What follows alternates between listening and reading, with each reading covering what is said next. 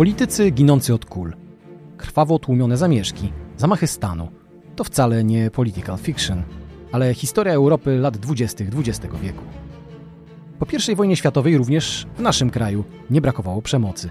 Dochodziło do mordów politycznych, upadały rządy i wysyłano wojsko na ulice. Czy morderstwo prezydenta Gabriela Narutowicza było grzechem pierworodnym II RP? Czy przemocą można zbudować siłę państwa? I jak zachować stabilność wewnętrzną w wyjątkowo niestabilnym świecie? Porozmawiajmy o pierwszych latach niepodległej Rzeczpospolitej. To jest podcast Muzeum Historii Polski. Nazywam się Michał Przeperski i zapraszam. Moim gościem jest dzisiaj Krzysztof Niewiadomski, mój kolega z Muzeum Historii Polski. Cześć Krzysztof. Dzień dobry. Chciałbym, żebyśmy dziś porozmawiali o przemocy politycznej w dziejach II Rzeczpospolitej. Jej symbolem jest zabójstwo prezydenta Gabriela Narutowicza. Doszło do niego 16 grudnia 1922 roku. Była to sytuacja wyjątkowa w dziejach Polski. Był bowiem Narutowicz pierwszą głową państwa, którą zamordowano w trakcie sprawowania e, swojej funkcji. Moment e, historyczny był szczególny. Polska cztery lata wcześniej odzyskała niepodległość. Dwa lata wcześniej wojskom polskim udało się odeprzeć bolszewików spod bram Warszawy. Wiosną 1921 udało się z kolei uchwalić konstytucję marcową, która nadała nowo tworzącemu się państwu nowe ramy prawne. Był to taki moment, moment, kiedy państwo budowało swoje nowe ramy, i w takim momencie zawsze o przemoc jest prościej. Zresztą w kontekście ogólnoeuropejskim można powiedzieć, że w podobnym stanie były również inne kraje e, Europy. Pierwsza wojna światowa, która zakończyła się w listopadzie 1918 roku, stanowiła pewien koniec świata, tak to trzeba określić, koniec świata e, arystokratycznego. I wcale nie było jasne, co przyniesie nowy świat. Spójrzmy na dwa przykłady. Na Węgrzech, tak od Polski nieodległych, w 1919 roku przez 133 dni funkcjonował rząd bolszewicki. Węgry były literalnie czerwoną bolszewicką republiką. Republiką rządzoną rządami terroru, a gdy ta władza upadła, pojawiły się nowe, białe rządy, które także zaprowadziły terror, a ich lider, admirał Miklos Horthy, był, no cóż, par excellence, konserwatystą, choć specyficznym. Z kolei w październiku 1922 roku w Rzymie władzę objął nie kto inny jak Benito Mussolini, dyktator faszystowski, dyktator nowego wzoru, lider ruchu faszystowskiego, który stawiał ideał przemocy politycznej, stawiał kult siły w centrum zainteresowania ideologii swojego ruchu. Jak sądzisz, czy w tym kontekście możemy powiedzieć, że w grudniu 1922 roku w Polsce stało się coś niezwykłego? Myślę, że jest to czas bardzo ważny, dlatego jak ukształtowała się scena polityczna i w Polsce, ale też w całej Europie, pewna kultura polityczna e, w okresie międzywojennym.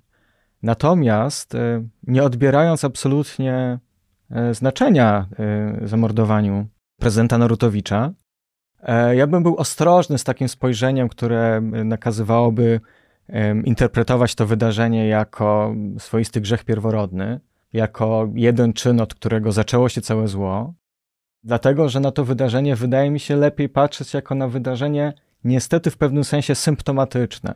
Dlatego że niezależnie od osobistej motywacji mm, mordercy prezydenta, czyli Eligisza Niewiadomskiego, jego czyn pozostawał w kontekście mocnego sporu politycznego, który nie przestał być aktualny po 16 grudnia 1922 roku, a także nie zmieniła się kultura polityczna zakładająca użycie przemocy jako jednego z elementów prowadzenia akcji politycznej po prostu. E, ta kultura polityczna się zmieniła. To nie było tak, że po, e, po zamachu wszyscy stwierdzili, że e, zagalopowaliśmy się za daleko i teraz nie będziemy stosować przemocy. Nie, szybko wrócono do, może nie w tak dramatyczny, tragiczny sposób, jak, jak, jak, jak strzelanie do najwa naj najważniejszych urzędników państwowych. Niemniej y, to używanie przemocy jako normalnego środka prowadzenia polityki było czymś y, stale obecnym w epoce, o której mówimy w Polsce, ale nie tylko.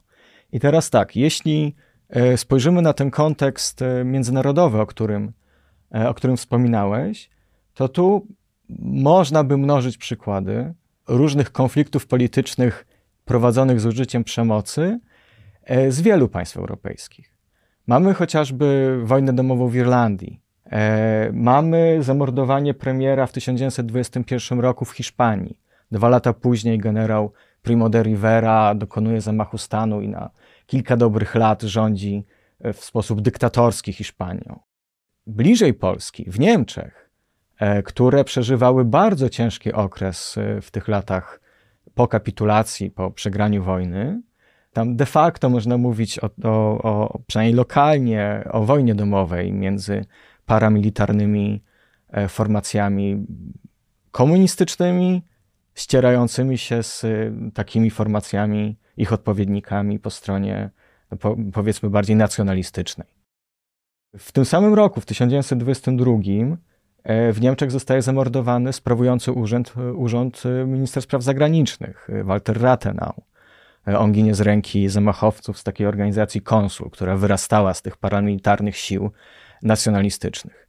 I teraz, jak spojrzymy sobie na te wszystkie konflikty, to one, zobaczymy, że one z jednej strony wynikają z tego, o czym mówiłeś, czyli z próby stworzenia świata społeczno-politycznego na nowo, możemy spojrzeć na ten początek lat 20. jako na taki moment zerowy, gdzie po wielkiej katastrofie I wojny światowej przestały obowiązywać dawne reguły gry i w pewnym sensie y, to, jak zostaną ukształtowane systemy polityczne i kultura polityczna, było dużo bardziej plastyczne.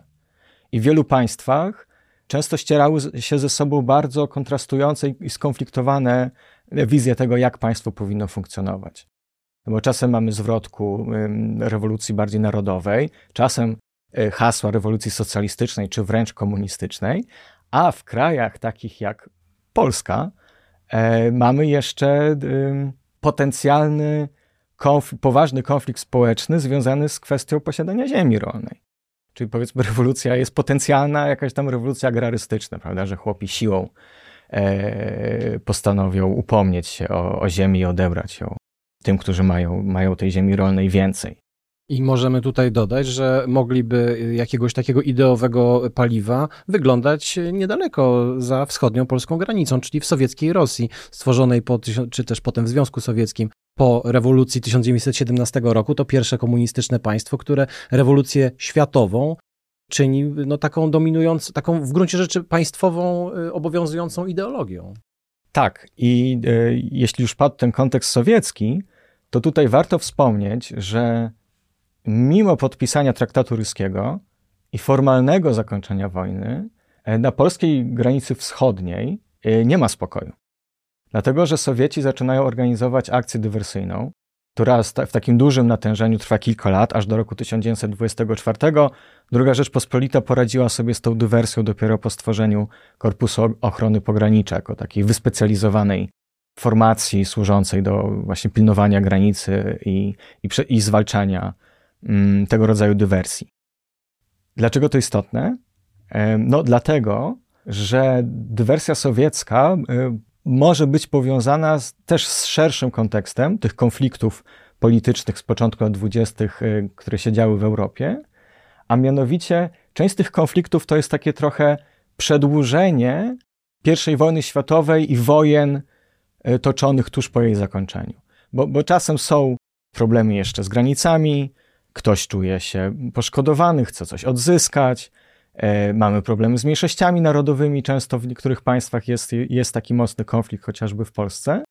I, i to jest ko kolejne źródło y, konfliktów toczonych z użyciem, e, z użyciem przemocy. No i też należy pamiętać o tym, że tyle lat wojny w Europie no, wprowadziło tę przemoc do życia publicznego i ludzie, którzy spędzili e, kilka lat w, w, służąc w wojsku, walcząc na frontach, E, no w pewnym sensie przyzwyczaili się do tego, że pewne sprawy rozwiązuje się siłą. Pamiętajmy też o tym, e, to może są trywialne kwestie, ale ostatecznie niesłychanie istotne, że znacznie więcej mężczyzn niż dzisiaj e, umie posługiwać się bronią palną, a poza tym tej broni palnej jest znacznie więcej w społeczeństwie. A jeśli tej broni jest więcej, no to też jest większe ryzyko, że ktoś z niej skorzysta E, w sytuacji takiej, kiedy trzeba rozwiązać jakiś konflikt e, polityczny lub kiedy te emocje polityczne są już tak e, wielkie, że no, pchają kogoś do, do, do, do, do, do użycia przemocy. Najbardziej prawdopodobnym zwycięzcą takich wyborów był chyba Maurycy Zamojski, kandydat prawicowy, kandydat Związku Ludowo-Narodowego, Narodowej Demokracji, ale jak sobie zaraz o tym powiemy, sytuacja mocno się skomplikowała. A ważnym kontekstem tych wyborów było po pierwsze, no właśnie, potencjalne sformowanie rządu prawicy, być może z siłami ludowymi, był problem. Był problem ze sformułowaniem akurat takiego, akurat takiego rządu, bo dopiero co jesienią 1922 przez całą Polskę przetoczyła się niebywale, ale to niebywale brutalna e, kampania e, wyborcza. E, cóż tam, że bardzo agresywna była retoryka na wiecach, cóż tam, że bardzo brutalne, niekiedy wulgarne były ulotki. Było również wiele pobić pobici byli po jednej i po drugiej stronie sporu. To znaczy, z jednej strony e, bici byli narodowi demokraci, prawica, ale bici byli również e, socjaliści. To pokazuje, że ta potencjalność przemocy, no, można w dużym skrócie powiedzieć, w narodzie była. I znowu, grudzień 22 roku, 9 grudnia 1922 roku dokładnie, czyli ten dzień, kiedy dochodzi do, e, dochodzi do wyborów. Co się dzieje? Każda licząca się siła w parlamencie wystawia swojego kandydata. I wybory są zorganizowane w ten sposób, że odbywa się ich aż pięć tur. Kandy nikt nie zdobywa wymaganej większości, a kandydaci, którzy e, mają najmniej głosów, odpadają, nie są uwzględniani w kolejnych, e, w kolejnych turach. I z tury na turę e, Maurycemu Zamojskiemu rośnie poważny kontrkandydat, którym okazał się szerzej nieznany w Polsce Gabriel Narutowicz. On był wprawdzie w urzędującym rządzie ministrem spraw e, zagranicznych, wcześniej był ministrem robót publicznych, ale, ale był raczej, jakbyśmy dzisiaj, językiem dzisiejszej polityki by powiedzieli, raczej technokratą, kimś merytorycznie sprawującym swoje urzędy państwowe, a nie takim znanym, rozpoznawalnym politykiem. Natomiast on zaczyna dostawać coraz więcej głosów przerzucanych na niego przez te formacje, te stronnictwa parlamentarne, których kandydaci odpadli. Dlaczego tak się dzieje? Dlatego, że e, Maurycy Zamojski, mimo że jest kandydatem najsilniejszego stronnictwa parlamentarnego, to jednocześnie jest kandydatem wysuniętym, wysuniętym przez siłę polityczną, która ma małe możliwości koalicyjne. E, dlatego, że wiadomo, że posłowie mniejszości narodowych, bloku mniejszości narodowych nie przerzucą głosu na kandydata związanego z narodową demokracją. Nie zrobią tego też socjaliści. Nie zrobią tego bardziej lewicowi ludowcy zrzeszeni w Polskim Stronnictwie Ludowym wyzwolenie. I w pewnym sensie języczkiem uwagi staje się ten centrowy odłam e, ruchu ludowego, czyli Polskie Stronnictwo Ludowe Piast. Piastowcom światopoglądowo jest bliżej do y, narodowej demokracji w wielu sprawach niż do socjalistów. Ale Maurycy Zamojski jest największym posiadaczem ziemskim w II Rzeczpospolitej. I ludowcy z PSL Piast no w pewnym sensie nie mogli przerzucić na niego swoich głosów, bo wiedzieli, że ich konkurenci z ruchu ludowego zarzucą im, że wspierają obszarnika e, i, i, głosy chłopskie idą na, na, na, na no, no właśnie na potomka rodu arystokratycznego. I z tego powodu e, Maurycy Zamojski przegrywa.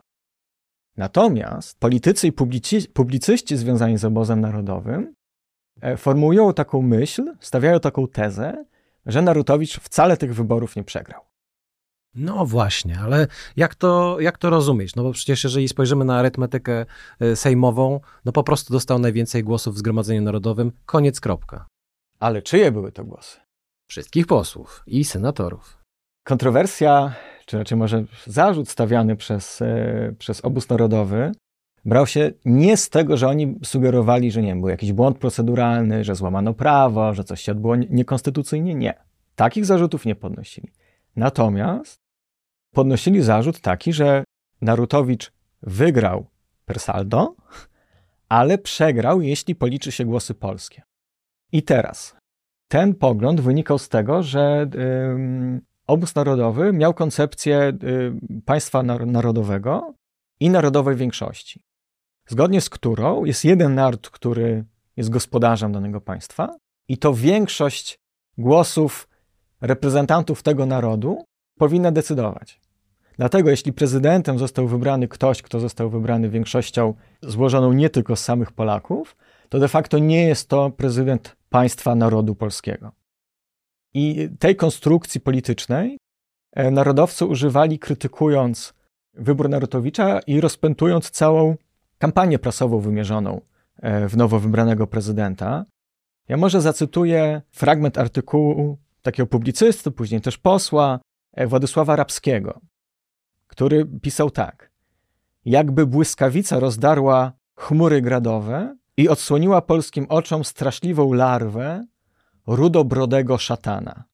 Ten szatan miał twarz jednego z senatorów nalewkowskich.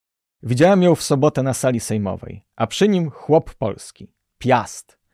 Głosowali razem na prezydenta. I w tym krótkim cytacie widać kilka elementów. Kim jest senator Nalewkowski? No właśnie figurą posła czy senatora e, reprezentującego tę większość niepolską. Prawdziwa, zdaniem Rabskiego, w myśl tej, te, tych zdań, prawdziwa tragedia polega na tym, że polski chłop się sprzymierza z tym nalewkowskim senatorem, ale nad wszystkim jest jeszcze figura szatana. Czyli to, co się wydarzyło, to nie jest po prostu przegrane głosowanie, to jest no w zasadzie sytuacja, w, której, w którą wmieszało się jakieś metafizyczne zło. I tego rodzaju artykułów ukazuje się dużo. Najbardziej znany y, z ataków na Narutowicza jest publicysta, redaktor dziennika Rzeczpospolita, wówczas związanego z Narodową Demokracją, Stanisław Stroński. Jednocześnie powiedzmy, że człowiek, y, człowiek pióra, który znakomicie e, radził sobie z rozmaitego rodzaju retorycznymi figurami, ale w tym wypadku akurat w grudniu 22 e, e, roku występował wyjątkowo brutalnie. Tak, to prawda. Najbardziej znany jego artykuł był zatytułowany, czy może tak najczęściej przywoływany też dziś, zatytułowany był Zawada i no, to, to był taki chwyt retoryczny polegający na tym, że na drodze narodu polskiego do stworzenia takiego prawdziwego swojego państwa pojawiła się zawada. Tą zawadą jest prezydent Narutowicz, no de facto kandydat, tak to Stroński przedstawia, znienawidzonego przez ruch narodowy e, Piłsudskiego, a poza tym kandydat wsparty przez mniejszości narodowe. Nie brzmi to zbyt dobrze, bo e, zawadę, co, cóż można uczynić z zawadą? Usunąć ją. Tak, to, to jest właśnie ym, tego rodzaju retoryka, przy czym tego rodzaju teksty nie były pisane po to, żeby, tak myślę, nie były pisane po to, żeby skłonić kogoś do zabicia prezydenta.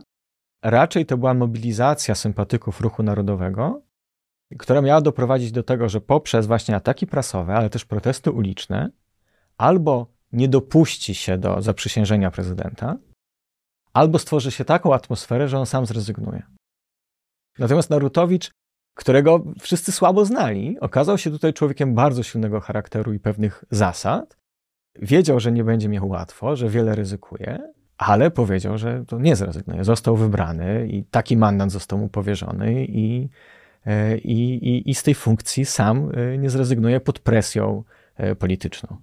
Tak, 11 grudnia 1922 roku udało się y, doprowadzić do zaprzysiężenia Gabriela Narutowicza na stanowisko prezydenta y, Rzeczpospolitej Polskiej.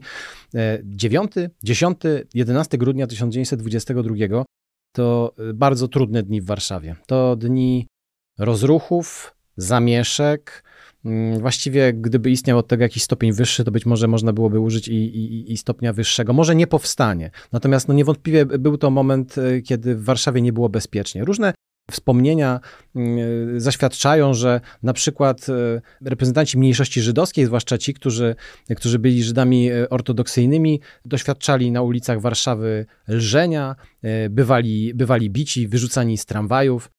Według różnych wspomnień samych reprezentantów mniejszości żydowskiej albo ludzi o poglądach lewicowych e, miała w tym przodować młodzież prawicowa. Z drugiej strony ta bardziej prawicowa e, część opinii publicznej i, i, i warszawskiej, i warszawskiej ulicy była rzeczywiście wzburzona, wzburzona być może właśnie po lekturze choćby artykułów, artykułów Strońskiego, ale z drugiej strony także wzburzona wypowiedziami wybitnych postaci politycznych czy militarnych, sympatyzujących z Narodową Demokracją. Tutaj dobrym przykładem jest Józef Haller, który w tych dniach wygłosił jedno z najostrzejszych znanych mi przemówień, w którym no właściwie można powiedzieć wracał do tych, czy też właściwie prezentował takie same, y, takie samo stanowisko jak, jak Stroński. To znaczy takie, że, że Narutowicza rzeczywiście trzeba się jak najszybciej pozbyć. W jaki sposób to uczynić, tego nie precyzował, no ale to prawdopodobnie też był e, taki sposób wywierania na niego, na, na, niego presji. To jest o tyle istotne, że Józef Haller był postacią, zwłaszcza wśród młodzieży, młodych mężczyzn w Warszawie wyjątkowo cenioną, bo dopiero co dwa lata wcześniej wiódł e, ochotników warszawskich do walki przeciwko bolszewikom. Był zatem figurą e, zwycięskiego e, wodza i to jest wszystko bardzo, bardzo ważne. A gdy mowa o przemocy politycznej w takim najściślejszym sensie tego słowa, to trzeba pamiętać, że w czasie tych zmagań z 9, 10 i 11 grudnia na ulicach na ulicach Warszawy doszło nie tylko do zdemolowania solidnej części miasta, między innymi kamienie pofrunęły w, w stronę redakcji e, robotnika, organu prasowego Polskiej Partii Socjalistycznej, ale padli również e, zabici. I co, no nie wiem, czy niezwykłe, może właśnie symptomatyczne. Ta przemoc e, dotyczyła nie tylko, nie tylko ulic Warszawy, ale z tego, co też wspomnienia zaświadczają, no też dało się ją odczuć w budynku parlamentu. Tak, ta atmosfera przemocy i no już dokonywanych konkretnych aktów przenosi się do, na korytarze sejmowe. To widać dobrze chociażby we wspomnieniach y, Macieja Rataja, ówczesnego marszałka Sejmu, y, wspomnieniach, które zostały zresztą wydane przez y, Muzeum Historii Polski. Tu chciałbym przytoczyć dwa krótkie fragmenty. Pierwszy dotyczy, pokazuje atmosferę ulicy i Rataj wspomina tak – Chodziłem wieczorem po ulicach i przypatrywałem się bandom włóczącym się, demonstrującym bez przeszkód i polującym na Żydów. Scena. Na wiejskiej jakiś pan w bogatym futrze tłumaczy stróżowi głośno. Wybrali prezydenta złodzieja, żydowskiego pachołka Narutowicza. Sądzę, iż po takich informacjach stróż poszedł demonstrować z innymi. Drugi fragment pokazuje już atmosferę w Sejmie. E, posłowie lewicowi, słysząc o tym, że y, ich koledzy są blokowani na ulicach, atakowani, że ten tłum manifestantów stara się nie dopuścić ich do udziału w zaprzysiężeniu, postanowili wziąć odwet na, y, na posłach prawicowych.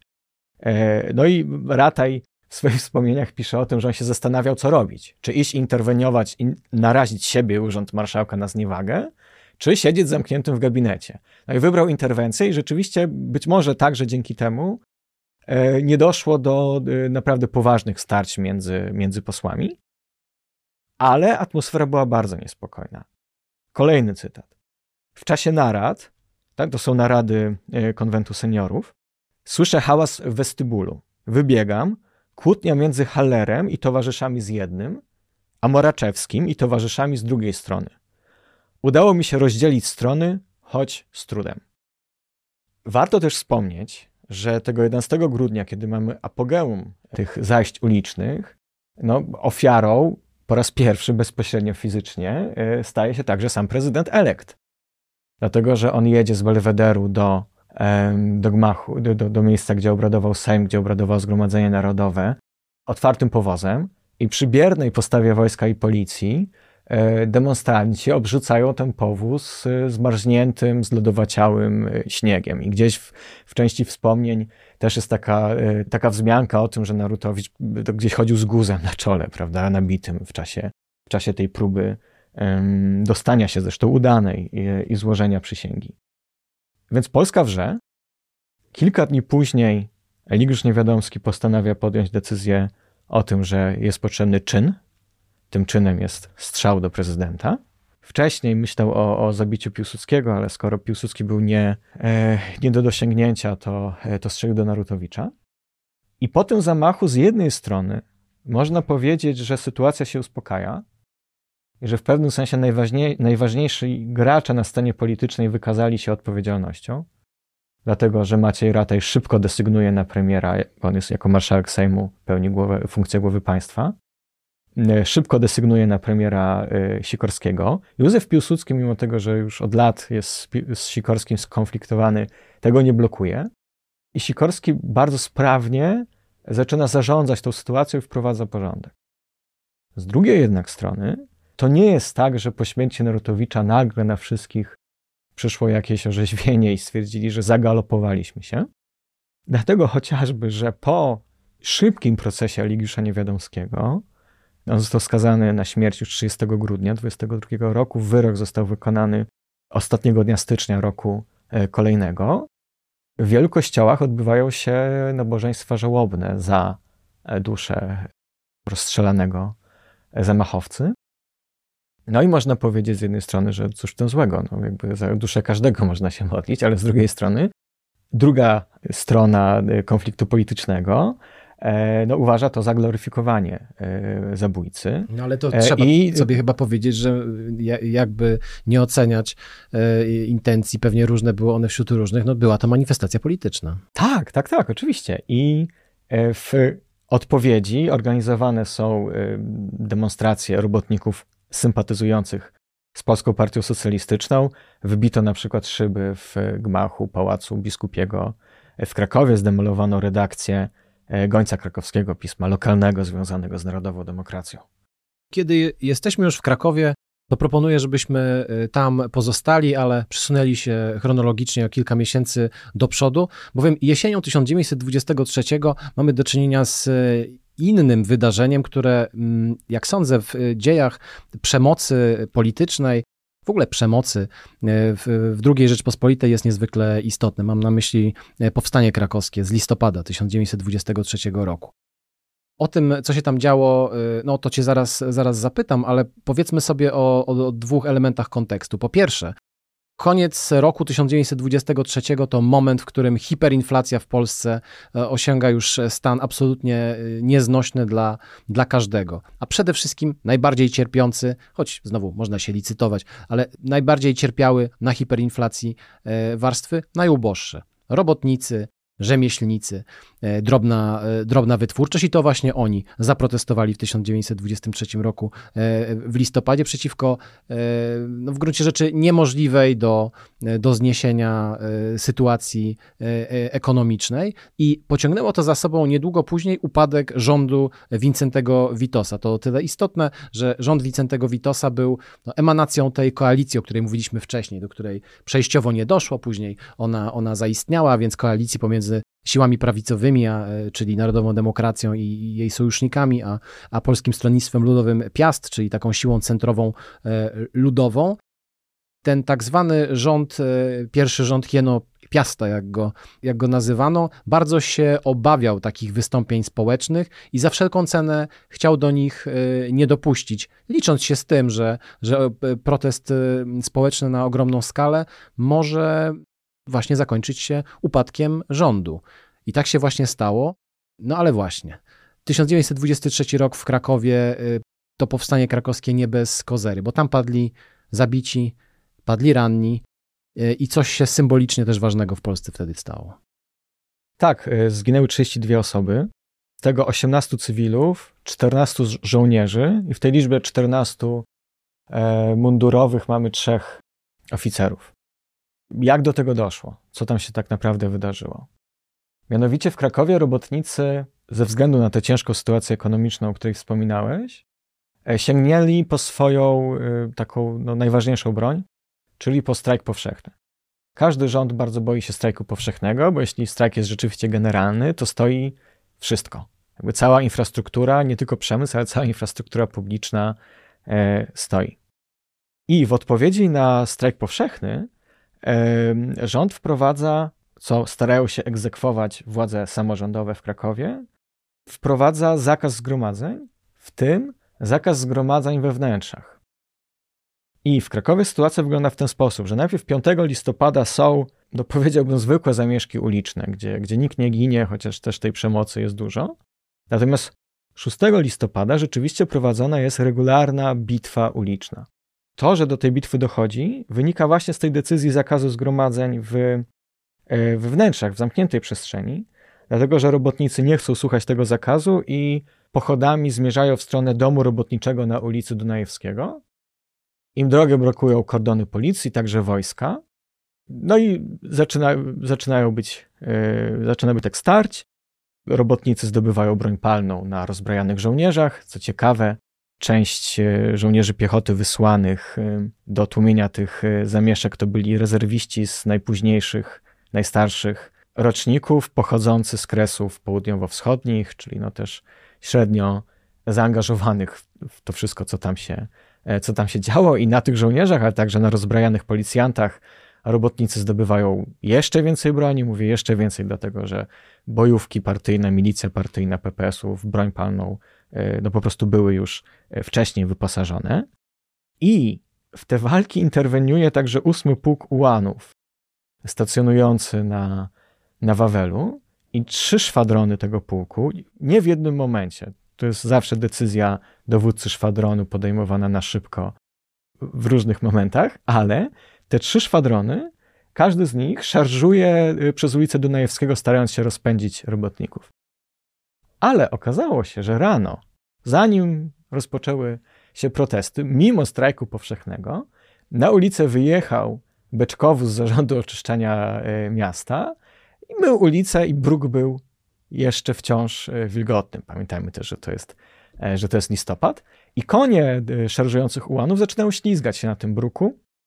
Ułani stają się prostym celem dla bojowców ukrytych albo w plantach między drzewami, albo w kamienicach, w bramach, czy, czy gdzieś w oknach wyższych, wyższych kondygnacji. I nie bez kozery o tych wydarzeniach, zamieszkach krakowskich mówi się jako powstanie, dlatego że doszło tam do prawdziwej walki ulicznej. Wojsko używa także trzech samochodów pancernych do rozpędzania tłumu. I jeśli spojrzymy na to wydarzenie, umieszczając je w kontekście całej epoki, to możemy powiedzieć, że nie było aż tak wyjątkowe, dlatego że tego rodzaju sposób tłumienia protestów, w którym padają zabici, był czymś, co się zdarzało w zasadzie prawie że co roku, ale były wyjątkowe ze względu na liczbę ofiar no bo i, i, i skalę walk, które były, które były prowadzone cała tragedia, która się wtedy e, wydarzyła, wynika w dużej mierze też no, z niekompetencji e, wojska i policji, także z, z tego, że mieli za słabe siły i po prostu nie potrafili sobie e, z sytuacją poradzić.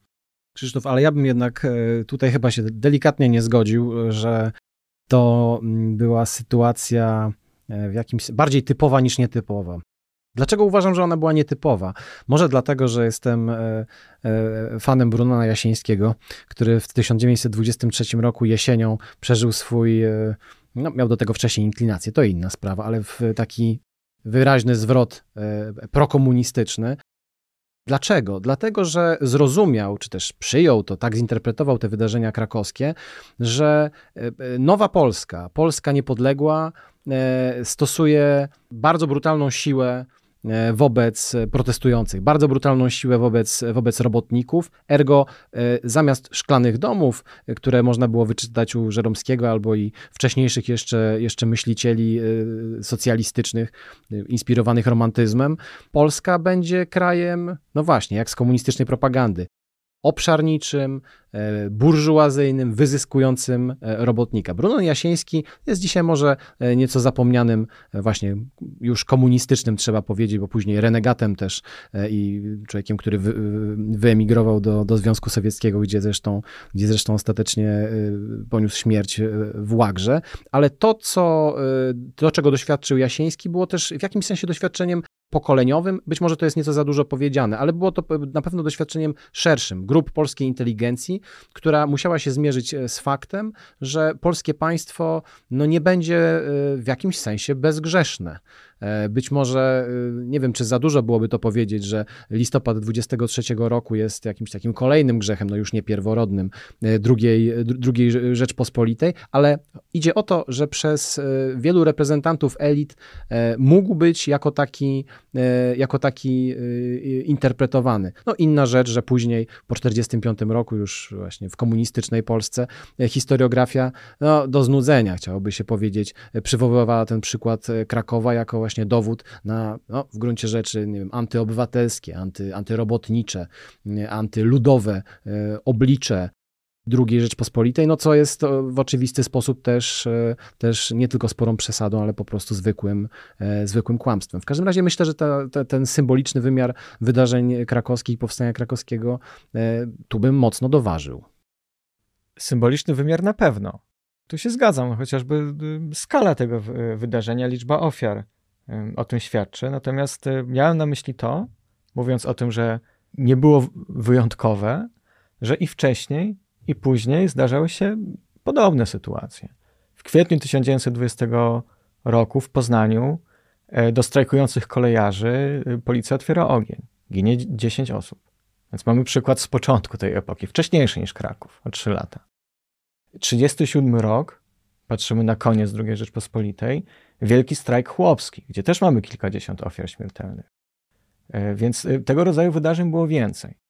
I one do, do, wynikały z wielu rzeczy, w tym także z tego, że państwa, przede wszystkim siły policyjne, nie miały wypracowanych dobrych metod radzenia sobie z, de z demonstrującym tłumem. No dobrze, ale to skoro dyskutujemy o tym, co jest wyjątkowe, a co jest typowe, no to na sam koniec naszej dzisiejszej rozmowy nie może nie paść pytanie o, o maj 1926 roku i zamach stanu Józefa Piłsudskiego. Co się dzieje? Początku maja 1926 roku Zostaje utworzony trzeci rząd Wincentego Witosa, drugi rząd Hienopiasta. Tutaj mamy w sensie ścisłym powtórkę z koalicji sejmowej z roku 1923. A więc znowu prawica i centrum, ludowcy, PSL Piast, któremu lideruje Witos, tworzą, e, tworzą rząd. Tylko konflikt polityczny w początku 26 roku jest już znacznie bardziej zaogniony. On ma swoje, on, on ma swoje uwarunkowania e, tyleż ambicjonalne, co również e, ekonomiczne. E, tutaj podłoże klasowe ma też swoje znaczenie. Nie ma tutaj miejsca, żeby szeroko o tym mówić, bo to, co nas będzie interesowało, to to, czy maj 26 roku znowu jest bardziej wyjątkowy, czy bardziej typowy? A zacznijmy może od tego, co de facto 12 maja 1926 roku dzieje się w Warszawie wydarzyła się rzecz przeraźliwa i wspaniała zarazem, jakby rozdział z historii greckiej. Tak przynajmniej to, co się stało w maju 26 roku w swoim dzienniku pisała Maria Dąbrowska. Przytoczyłem ten cytat dlatego, że e, on dobrze pokazuje podejście znacznej części takiej liberalno-lewicowej e, inteligencji, która w, tych pierwszym, w tym pierwszym okresie po, po zamachu majowego no, dawała duży kredyt zaufania Piłsudskiemu. W pewnym sensie uważali, że mimo tego, że jest to rzecz straszna, to, że y, Piłsudski podjął słuszną decyzję. Natomiast co się wydarzyło? No, doszło do zamachu stanu. Przez kilka dni walk ulicznych, i to poważnych, y, prowadzonych y, w Warszawie, zginęło niemal 400 zabitych, z czego aż 164 cywilów przypatrujących się e, walkom ulicznym. I znów, podobnie jak w roku 22, na szczęście no, jakaś część elit politycznych stwierdziła, że należy się zatrzymać i zarówno Maciej Rataj, wciąż marszałek Sejmu, jak i premier Witos, jak i prezydent Wojciechowski e, podejmują decyzję, wbrew naciskom wojskowych, którzy walczyli po ich stronie, że w momencie, w którym strona rządowa przegrała Warszawę, została wypchnięta w, w kierunek Wilanowa, nie ma sensu kontynuować walki, dlatego że wybuchnie no, prawdziwa wielka wojna domowa. Chociaż powiedzmy sobie właśnie, że takie możliwości były, bo wojska na przykład w Wielkopolsce były, a liderzy polityczni w Wielkopolsce też pewnie no, byliby gotowi przynajmniej rozważyć możliwość prowadzenia walki z Piłsudskim. Pamiętajmy zresztą, że Piłsudski był tu uzurpatorem, a prezydent Stanisław Wojciechowski czy premier Wincenty Witos z punktu widzenia konstytucyjnego byli w prawie. Tak, natomiast e, i znów możemy jakoś znajdywać pewne podobieństwa do tego, co się działo w grudniu 22 roku, e, dlatego że w obu przypadkach przeciwnicy polityczni tych, którzy doszli do władzy, e, no, zrobili taką kampanię mającą zdelegitymizować te rządy. O tym, jak to wyglądało w przypadku krytyki wyboru prezydenta Narutowicza już szeroko mówiliśmy. Natomiast tu, w przypadku rządów, rządu e, Wincentego Witosa, e, strona socjalistyczna wysuwała bardzo mocne oświadczenia, takie, że jeśli ten rząd reakcji powstanie, a później jak powstał, to jeśli się utrzyma i będzie wprowadzał właśnie jakiś reakcyjny, faszystowski porządek, to, to socjaliści, socjaliści przeciwstawią się temu siłą. I mówię o tym dlatego, że ten potencjał rozwiązania problemów polityczno-ustrojowych w Polsce za pomocą przemocy tkwił w zasadzie, moim zdaniem, we wszystkich ważnych siłach y, politycznych. I to nie jest tak, że po prostu Piłsudskiemu coś przyszło do głowy i on jako y, zbyt ambitny wojskowy i polityk stwierdził, że musi zrobić porządek i, i, i przejąć władzę.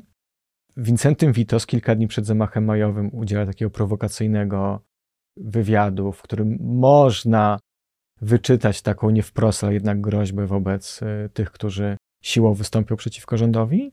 A z drugiej strony, dlaczego prowokacyjny wywiad? No dlatego, e, że Witos y, w pewnym sensie, można powiedzieć, podpuścił w tym wywiadzie Piłsudskiego, e, dlatego że mówił, no jeśli Piłsudski tak krytykuje i krytykuje, to dlaczego sam czegoś nie zrobi? Dlaczego sam nie, mm, nie zostanie premierem, nie weźmie na siebie odpowiedzialności? Piłsudski odpowiada równie ostrym wywiadem, który jest skonfiskowany przez, przez rząd, bo wtedy jest takie prawo prasowe, gdzie na zasadzie cenzury można zająć, skonfiskować opublikowane już e, gazety, no a następnego dnia po tej konfiskacie wojska Piłsudskiego pojawiały się na moście Kierbedzia w Warszawie i dochodzi do słynnej rozmowy marszałka z prezydentem Wojciechowskim.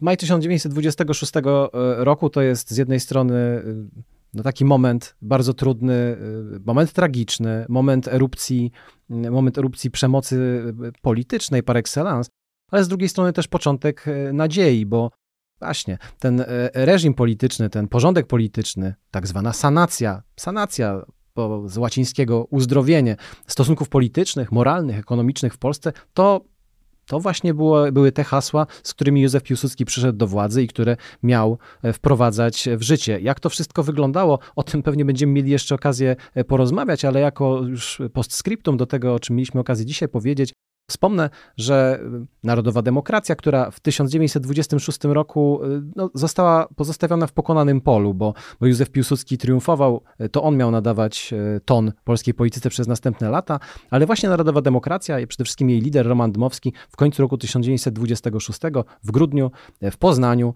zebrali się na zupełnie wyjątkowej imprezie, można powiedzieć, zjeździe politycznym, który zainaugurował działalność bardzo ważnej dla polskiej historii organizacji. Zainaugurowano mianowicie istnienie obozu Wielkiej Polski. To była organizacja, o której tutaj wspominam, ponieważ e, nie tylko, że była ważna politycznie, ale także była w pewnym sensie wzorowana na rozwiązaniach e, faszystowskich. A rozwiązania faszystowskie, może nie wprost, może nie od razu, ale to oznaczało również wprowadzenie przemocy do e, polityki na większą skalę. I mam nadzieję, że o tym będziemy mieli jeszcze okazję rozmawiać, a za dzisiejszą rozmowę bardzo Ci dziękuję. Dziękuję bardzo. Dzisiejszym gościem był Krzysztof Niewiadomski z Muzeum Historii Polski. Kłaniamy się. Podcastów Muzeum Historii Polski wysłuchasz na YouTube, Spotify, Google Podcast, w Audiotece, a także na innych platformach podcastowych. Chcesz być na bieżąco? Subskrybuj kanał Muzeum Historii Polski.